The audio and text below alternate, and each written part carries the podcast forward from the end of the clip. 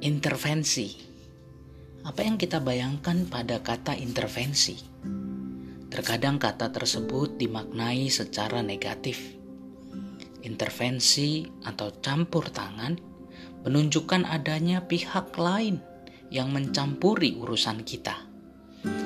Adanya pihak dari luar yang masuk ke dalam teritori daerah kekuasaan kita Pihak luar yang turut campur menggambarkan tidak adanya kemandirian kita sebagai pribadi, dan seolah kita telah kehilangan privasi, atau seolah kita nampak tidak memiliki kemampuan untuk menghadapi segala sesuatunya sendiri, sehingga memerlukan intervensi pihak lain. Bapak, ibu, saudara-saudara yang terkasih, saya membayangkan mungkin dalam kehidupan ini kita membangun relasi yang anti untuk diintervensi oleh Allah. Kita lebih sering mengandalkan cara-cara kita dalam mencapai sesuatu. Kita membangun perencanaan dengan cara-cara yang kita pandang baik. Bahkan ketika perencanaan dan keinginan kita gagal, kita tidak mampu melihat ada hal yang Allah ingin sampaikan.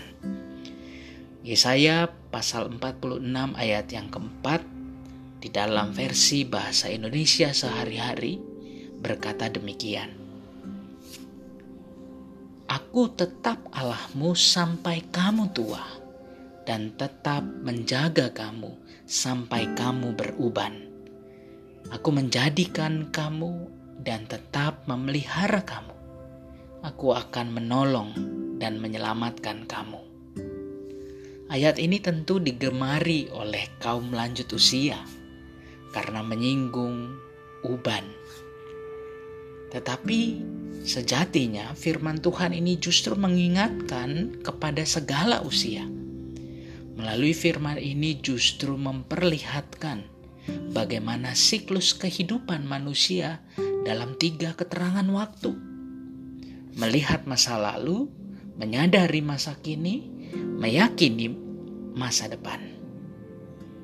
Kata aku tetap Allahmu, Allah kita, sampai kamu tua, sampai usia lanjut. Dan juga kata menjadikan, artinya ini mau melihat memperlihatkan bagaimana Dia adalah Allah di dalam sepanjang kehidupan kita, baik masa muda kita maupun saat kita sudah tua. Bahkan kata menjadikan artinya itu telah ada sejak kita baru akan hadir ke tengah dunia ini. Dia Allah yang menjaga, memelihara, memelihara tentu bukan terkadang dipelihara, kemudian tidak. Ini menunjukkan terus-menerus bagaimana Allah memelihara kehidupan umat manusia. Bahkan Yesaya mengatakan, ia yang senantiasa menolong dan menyelamatkan umat manusia. Allah mengintervensi kita sejak di masa lalu. Saat ini, bahkan di masa depan. Allah menjadi bagian dalam perjalanan kehidupan kita.